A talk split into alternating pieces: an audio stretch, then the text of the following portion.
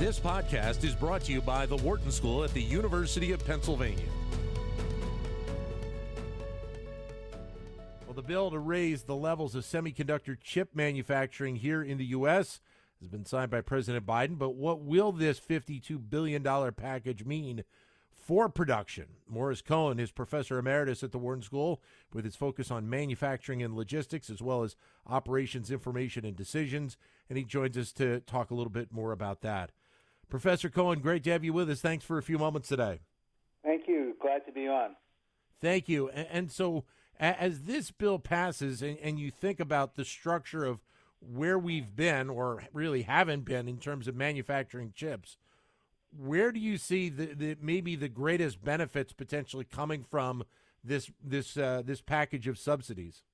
Well, first of all, I think uh, you're absolutely right that um, this bill is just the latest chapter in a very long history of uh, trying to influence where and how uh, we manufacture chips and, and semiconductors, and in particular, you know, what's happening with respect to the U.S.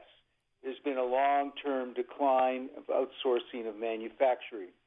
Uh, this bill is no doubt going to influence some decisions. Many decisions to relocate or to reshore manufacturing, as we call it, for semiconductors has already been announced by most of the many companies in the industry. Uh, this will encourage them to do to, to do what they said they would do, maybe do more, maybe some others will join.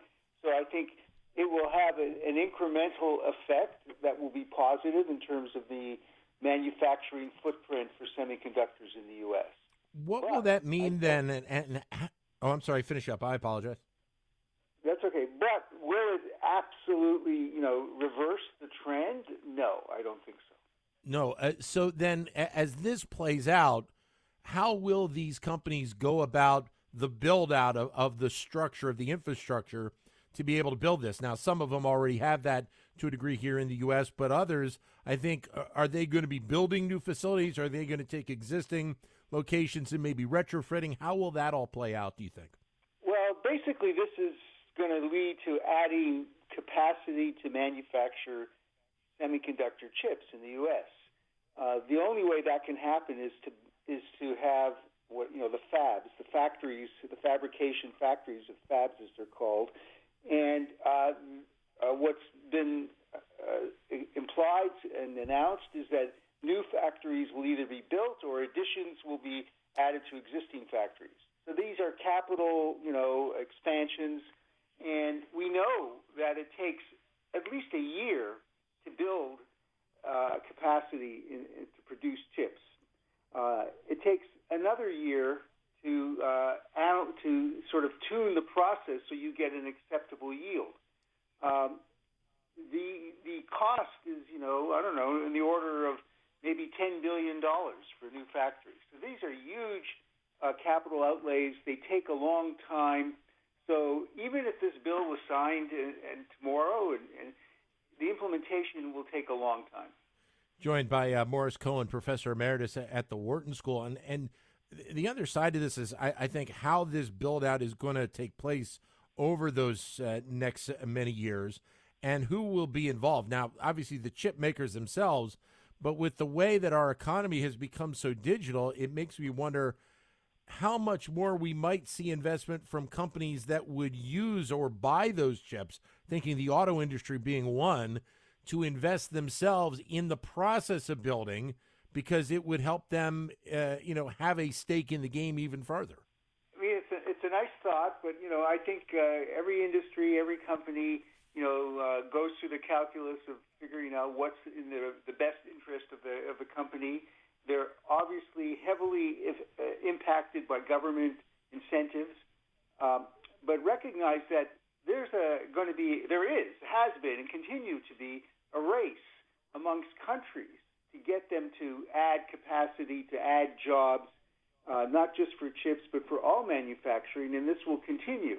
And so there will be subsidies to match this we're doing this because of the huge subsidies that Taiwan and Korea and other places, uh, China, have already spent to shift production. uh, how this will affect other industries. You know, if they, uh, the fact that chips are made here would might make it more secure, certainly in the area of defense. But I think it's not going to uh, the decision of whether a U.S. company will produce automobiles here or not is not going to be driven by where the chips are made, but how much they cost, how long will it take, what capacity, how, how reliable is that supply. Uh, these things can be shipped all over the world. So I, I don't see it driving, uh, you know, like a halo effect because we now have more chip factories, we're going to have right. more manufacturing in other industries. Those decisions will be made. They'll be somewhat influenced by this, but I don't think they'll be driven by this. And, and, so the question of whether or not the U.S. will be more competitive in the overall landscape, I, I, guess that's maybe a little bit still to be determined because of a lot of those factors that you just laid out. Absolutely. You know, when a company makes a decision of where in the world to produce their product, they take into consideration huge, uh, complex trade offs, risk factors, constraints, obviously government subsidies are, are play an important part, but subsidies exist in every country in which they either produce or sell. And so all of those things will come into consideration. And at the end of the day, the strategic decision of whether to shift manufacturing back to the U.S., that's called reshoring, or to continue to offshore, or to produce it, I don't know, in Mexico, we call that nearshoring. This, this, um, this, this, this set of decisions uh, has been, you know, uh, facing companies, you know, historically for a long time and will continue to do so. They will ultimately make a decision based on an analysis of all of these factors and all of these trade-offs. Then has the the story about the impact of chip shortage during the time of the pandemic and obviously this being viewed as kind of a reaction in part to that is that right. then to a degree somewhat overblown because of again going back to what you just said a moment ago the cost factor and you know being one of the big things and and some of these other elements uh, actually no i don't think it's been overblown I, um, the decisions are complex as i've said uh, but you know we've been through a very uh, uh interesting shall i say challenging period and, and with chips in particular uh, there's been, you know, the, the demand has gone way up, uh, uh, surprising some industries. They didn't expect it. The auto industry didn't think demand would, would go up the way it would. Um, and capacity uh, doesn't, as I said, ratchet up so quickly. And so, uh, you know, many companies have been on allocation, and that's been a major, major impact. You know, we can't get our cars, we can't get our products. Uh, we have to pay more for them. We've all seen that, and that has had a major impact on inflation and other things. So I don't think uh, the impact has been overblown. I'm just saying that getting out of it uh, will involve the same complex trade-offs and analysis that has always been present. And this act will incrementally uh, move the ball in the direction that it wants it to be moved. Uh, and so that's a good thing.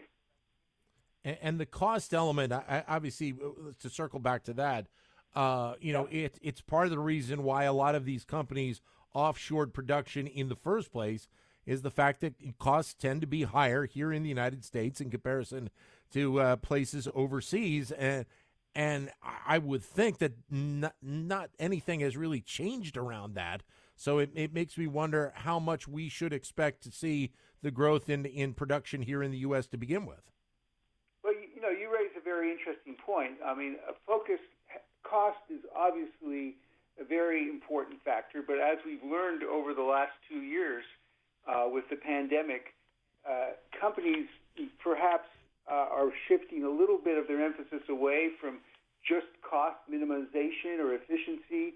Uh, they want to have reliability. They want to have reliance. They see the risks uh, have uh, not getting smaller, and so they will. The trade-off will shift we will give a little bit less weight to cost and a little bit more weight to security and resilience and, and agility uh, and ability to respond to the uncertainties that are surely ahead of us. Um, you know, there's been an overemphasis on single dimensions. You know, I can remember four or five years ago the the argument was all about labor costs. Labor costs yeah. in China are a fraction of what they are here. Therefore, as some managers said, it's a no-brainer to shift production to China. Uh, what we learned in our research is it's not a no-brainer. It's back to this set of interesting, complex trade-offs, with, and these relative costs are shifting, and governments doing everything they can to tip the balance so that the final decision will come to where they want it to be. Uh, so cost will always matter, but I think we've learned that we have to take into consideration other factors uh, and give them perhaps more weight than we've given them in the fa- in the past. And, and that and that element of security, which you mentioned before, uh, that ends up being a cost factor that maybe is not associated right at you know maybe the time of production, but the concern is what the impact would be on a lower level of security in and around chips and chip production and what it can do thinking longer term the cost that you would have to pay down the road. Oh, absolutely. And i think uh, you raise a very good point that uh, the way that this has to be looked at and i think way companies are looking at it is it's a long term decision. Uh, and we talk about you know not just the cost of acquiring the product from where it's manufactured. You have to take into account you know, all the inbound and outbound transportation costs, all the tariffs and duties, all of those factors. But there's the cost of ownership. Uh, the, the, the chips are used in products that are used over an extended period of time.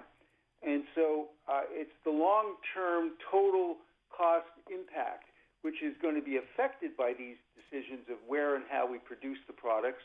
But many other factors will also determine uh, the ultimate cost to own or use a product, and that will ultimately drive the decision of you know where customers and companies will acquire those products and use them. Uh, then, with this uh, with this in play, are you more optimistic about where things will head in the both? I guess both in the near term and the short uh, and the longer term. More so longer term because of the time frame to to build this all out uh, of where we're headed in and around manufacturing of of semiconductor chips. I'm an optimist. I, I, I have an optimistic perspective. I think that uh, things will get better. Thing, things I have, you know, are getting better. I think that uh, the, these incentives and subsidies will will give uh, will push decisions in the direction that the government wants it to be pushed. Um, and so I, I think that you know, long term, uh, I think we're going to see a resolution of this crisis. Uh, the capacity will be added. Um, no doubt it will be replaced by a new crisis, I'm sure. But uh, you know, I, I, I'm generally optimistic that uh, companies and governments are going to figure this out because they have no choice; they have to. Morris, great to have you with us. Thank you for your insight. Okay, thanks. Thank you, Morris Cohen, who's a professor emeritus at the Wharton School, with his focus on manufacturing and logistics, as well as operations, information, and decisions. To keep engaged with Wharton Business Daily and other Wharton School shows, visit businessradio.wharton.upenn.edu.